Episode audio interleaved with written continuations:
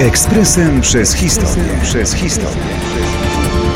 15 stycznia 1940 roku zapadła decyzja o utworzeniu samodzielnej brygady strzelców podhalańskich.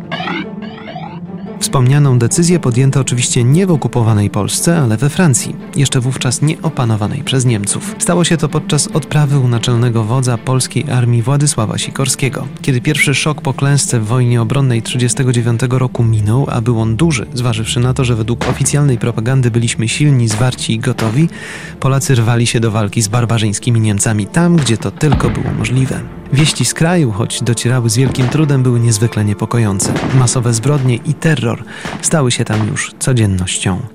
Oczywiście tego rodzaju formacje jak samodzielna Brygada Strzelców Podhalańskich można było utworzyć tylko na mocy porozumień międzysojuszniczych.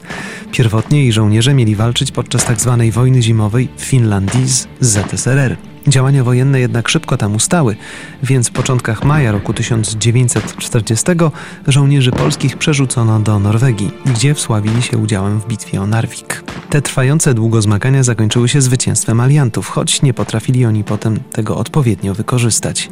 Był to także dowód niezwykłej bitności Polaków. W walkach tych zginęło 97 żołnierzy, 28 zaginęło, blisko 200 odniosło rany. Fatalna sytuacja wojenna związana z upadkiem Francji, która gładko poddała się Niemcom, doprowadziła siłą rzeczy do rozproszenia jednostki. Część żołnierzy przedostała się do Wielkiej Brytanii, by walczyć dalej. Oficjalne rozwiązanie samodzielnej Brygady Strzelców Podhalańskich nastąpiło w sierpniu roku 1940.